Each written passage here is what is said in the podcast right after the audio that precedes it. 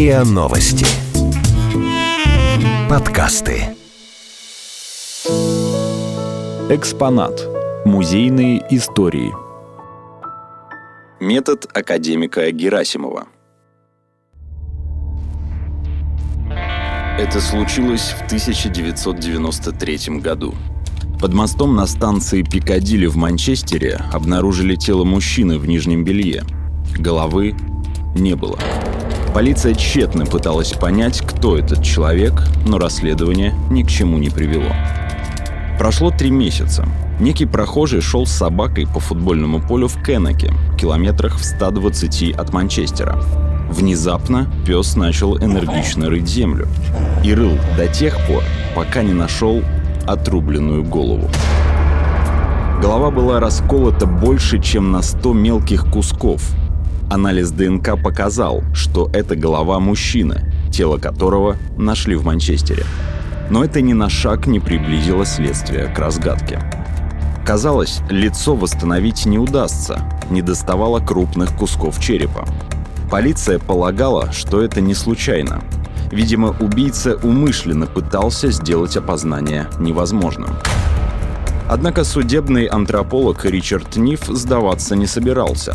Он тщательно собрал все осколки и по методу советского ученого Михаила Герасимова создал гипсовую модель черепа. Затем Ниф реконструировал лицо. Когда газеты опубликовали фотографию глиняной головы, откликнулись 76 семей, полагавших, что узнали в жертве родственника. Полиция собрала у семей фотографии и сопоставила лица их пропавших родственников с черепом и выяснила личность убитого. Жертвой оказался 46-летний кувейтский бизнесмен из богатой семьи. Слепки зубов и отпечатки пальцев из квартиры убитого подтвердили его личность. Тело передали родственникам, а преступление так и осталось нераскрытым. Неизвестен даже мотив. Восстановить внешность убитого было бы невозможно, если бы не методика советского антрополога и скульптора Михаила Михайловича Герасимова. В Государственном биологическом музее имени Тимирязева выставлены работы Михаила Герасимова. Здесь можно увидеть его антропологические реконструкции. Например, череп и восстановленный по нему бюст австралопитека африканского. Благодаря ученому, российская школа антропологической реконструкции до сих пор считается одной из ведущих в мире. А ведь сначала работы Герасимова подвергались жесткой критике. Коллеги-ученые даже объявили его шарлатаном. Герасимову пришлось пройти долгий путь, чтобы доказать, его метод работает. Часть первая. Раскопки. Любовь будущего ученого к антропологии зародилась еще в детстве. Отец Миши был врачом и большим любителем природы. В его библиотеке рядом с медицинской литературой стояли сочинения Дарвина и книги о мире прошлых геологических эпох. Именно из книг отца Миша подчерпнул первые сведения об антропологии и увлекся далеким прошлым. С раннего возраста он хорошо лепил и рисовал. Уже в 11 лет принимал участие в археологических раскопках, а в 13 ходил на занятия в анатомическом музее при медицинском факультете Иркутского университета. Он много времени проводил в морге, изучал связи мягких тканей лица и костей черепа. В 18 лет Герасимов опубликовал свою первую научную статью об археологических раскопках. Учился Герасимов в Ленинграде в Государственной академии материальной культуры на антрополога. Все медицинские и анатомические знания ученый получал самостоятельно, из книг и на раскопках. Сам Герасимов писал так. «Мысль о восстановлении облика древнего человека возникла у меня очень давно. Я самостоятельно разработал методику восстановления лица по черепу, изучал антропологический материал, препарировал головы, измеряя толщину мускульного покрова». Герасимов делает свои первые реконструкции, но пока не решается показать их коллегам. Часть вторая. Неандерталец. Скорее всего, именно раскопки натолкнули Герасимова на мысль о возможной пластической реконструкции. Хотя в то время наука была уверена, по черепу воссоздать лицо человека невозможно. Герасимов начал не с человека, а с животных – шимпанзе, вымерших диплодока и птеродактиля, саблезубого тигра, мамонта. Ученый доказал, что существует связь между костями черепа и мышцами. На основании этого открытия можно было воссоздать мягкие ткани головы. Так в чем заключается метод Герасимова? При восстановлении лица сначала выясняют пол и возраст объекта реконструкции. Возраст определяют по степени стертости зубов и зарастанию швов на черепе, а пол — по степени сглаженности и развитию рельефа черепа. Однажды Михаила Герасимова спросили, как он с одного взгляда отличает мужской череп от женского. Он остроумно ответил: «Это же очевидно. Женский всегда красивее». Знания о возрасте и половой принадлежности необходимы, чтобы применить соответствующее значение из шкалы Толстот, которую разработал сам Герасимов. По этим данным определяют общий профиль лица. После этого реставратор лепит из жесткого пластилина жевательные и височные мышцы, которые определяют форму и пропорции черепа. Дальше на поверхность черепа наносит сетку, которая показывает толщину тканей на каждом участке в соответствии со шкалой Толстот. Промежутки в сетке заполняют, так формируют лицо. Первый портрет человека Герасимов воссоздал в 1938 году. Тогда он заведовал реставрационными мастерскими Эрмитажа и продолжал ездить на раскопки. В Узбекистане академик нашел полностью сохранившийся скелет мальчика-неандертальца. Герасимов восстановил облик древнего человека в полный рост. Работа вызвала широкий резонанс. Это событие бурно обсуждали и специалисты, и далекие от науки люди. Впрочем, реакция коллег была совсем не такой, какую ожидал Герасимов. Ученые его достижения не признали, и в кругу антропологов он на долгие годы прослыл шарлатаном и фантазером. В 1940 году биологический музей имени Тимирязева приобрел несколько редких экспонатов, в том числе скульптурные портреты Синантропа из Пекина и неандертальца из Ла-Шапель-о-Сен, сделанные Герасимовым в 1938 году. Часть 3. Криминал. Но кое-кто все-таки обратил внимание на открытие Герасимова. Ученый получил неожиданное предложение о сотрудничестве с уголовным розыском. Именно правоохранительные органы первыми заинтересовались его методом. И Герасимов доказал, что его пригласили не зря. Благодаря его методу милиция раскрыла 150 уголовных дел. Причем академик тогда работал в Институте истории материальной культуры, и дополнительных денег угрозыск ему не платил. В Государственном биологическом музее имени Тимирязева можно увидеть портретные реконструкции жертв преступлений, которые Михаил Герасимов делал для уголовного розыска. Вот пара случаев из работы антрополога на уголовный розыск. В Ленинграде пропал мальчик, его долго не могли найти. В конце концов обнаружили скелет. Череп передали Герасимову, и он сделал реконструкцию. Когда родителям ребенка дали пачку снимков разных пластических портретов, они тут же узнали своего сына. Другой случай произошел в Сталинграде еще до войны. Некий мужчина заявил, что у него пропала беременная жена. Спустя год учительница с детьми пошла в лес собирать гербарий и наткнулась на скелет человека. Прокурор города, перебирая документы, нашла дело об исчезновении. Ей показалось, что обнаружены останки именно пропавшей женщины. Прокурор положила череп в посылку и отправила Михаилу Михайловичу. Тот сделал реконструкцию, воссоздал прическу, какую носила пропавшая. Когда скульптуру показали мужу, он сразу же признался в убийстве.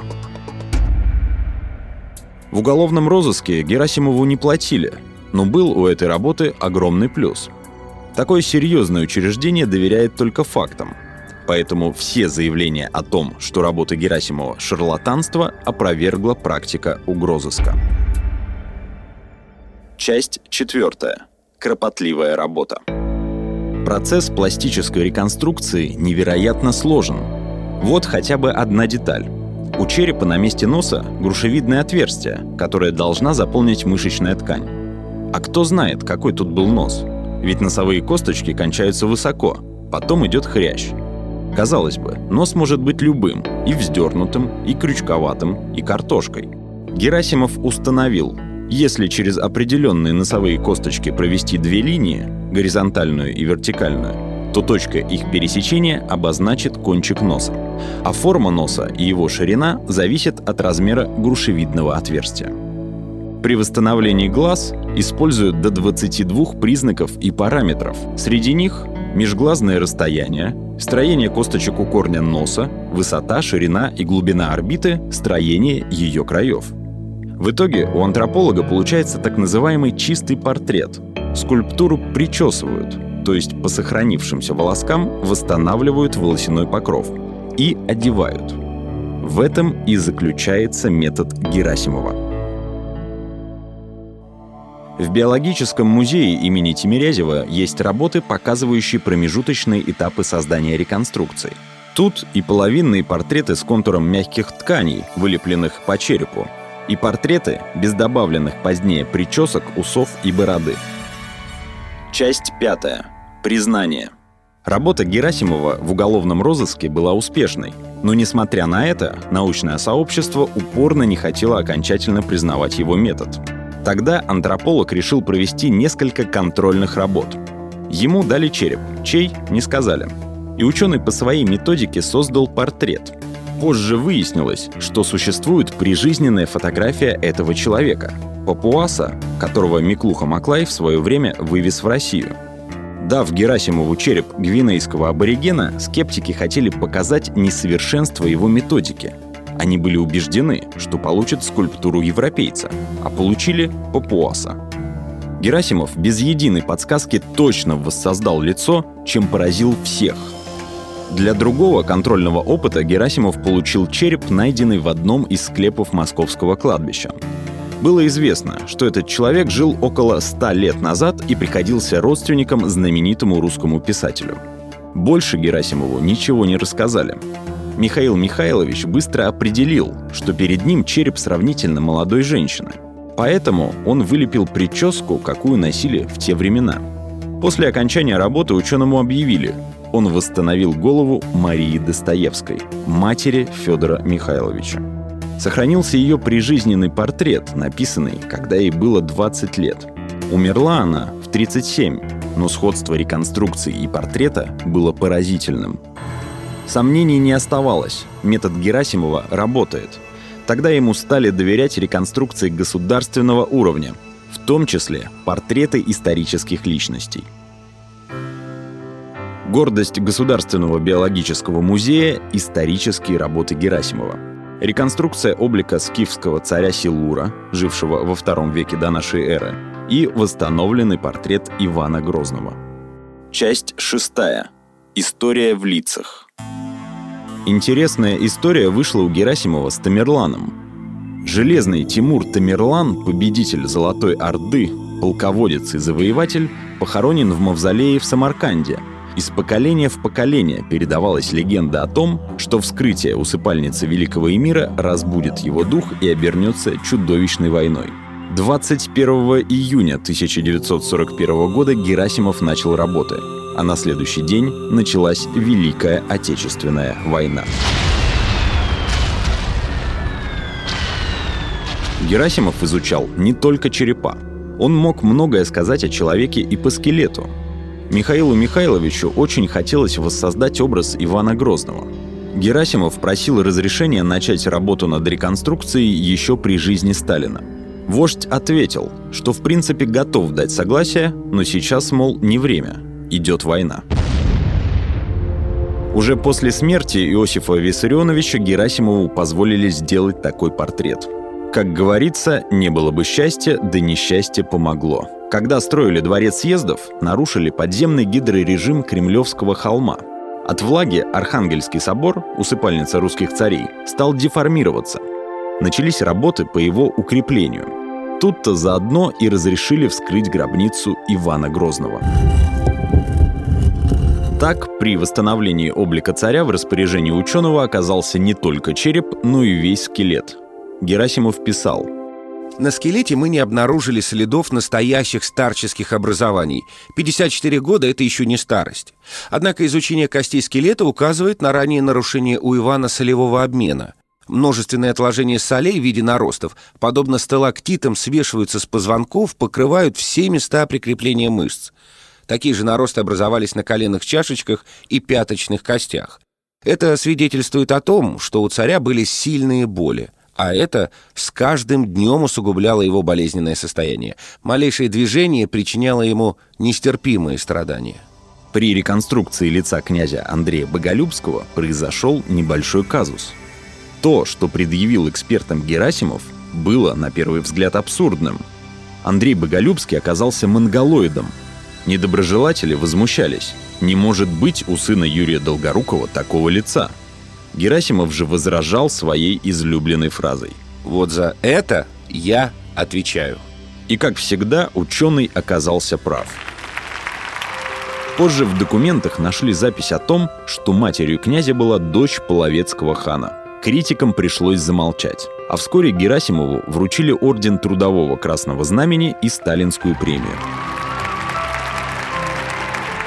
В 1950 году ученый основал лабораторию пластической реконструкции при Институте этнографии Академии наук. Признание было окончательным. Часть 7. Как это делают в наши дни. Все основные цифровые технологии восстановления внешности в России и мире основаны на работах Герасимова. Трехмерное сканирующее оборудование используют для реконструкции по методу ученого вместе с современными способами постобработки. Их применяют, например, в кино, криминалистике или при разработке компьютерных игр. По методу Герасимова работают и сегодняшние антропологи. Они берут череп и слой за слоем покрывают его пластичным материалом, ориентируясь на рельеф костей. Некоторые все еще делают это вручную, но большинство предпочитает компьютерные технологии, позволяющие получить 3D-модель. Лаборатория пластической реконструкции, которую основал Герасимов, работает и в наши дни. Как писал академик Борис Роушенбах, коллега и близкий друг Герасимова, «Бог не дает человеку только один талант. Он или сразу дает много, или не дает ничего». Так было и с Герасимовым. Он был очень талантлив не только как ученый, но и как художник и скульптор. Мировая наука полагала, возможно создать обобщенный образ, но не портрет конкретного человека. Неудивительно, что один американский ученый-антрополог сказал в те далекие годы о контрольных работах Герасимова: «Этого не может быть, я отказываюсь верить собственным глазам». Открытия Герасимова вдохновили ученых всего мира на аналогичные исследования и создание пластических портретов. Как говорил сам Герасимов, его методика позволяет любому подготовленному специалисту создать портретную реконструкцию. Трудно спорить с мастером, но стоит отметить, что общую методику Михаил Михайлович дополнял своей фантастической наблюдательностью, чутьем и талантом. Вы слушали эпизод подкаста «Экспонат. Метод академика Герасимова». Голос эпизода – Никита Воронков. Звукорежиссер – Андрей Темнов. Подписывайтесь на подкаст на сайте ria.ru, в приложениях подкаст с Web Store и Google Play. Комментируйте и делитесь с друзьями. Подкаст «Метод академика Герасимова» подготовлен совместно с Государственным биологическим музеем имени Тимирязева.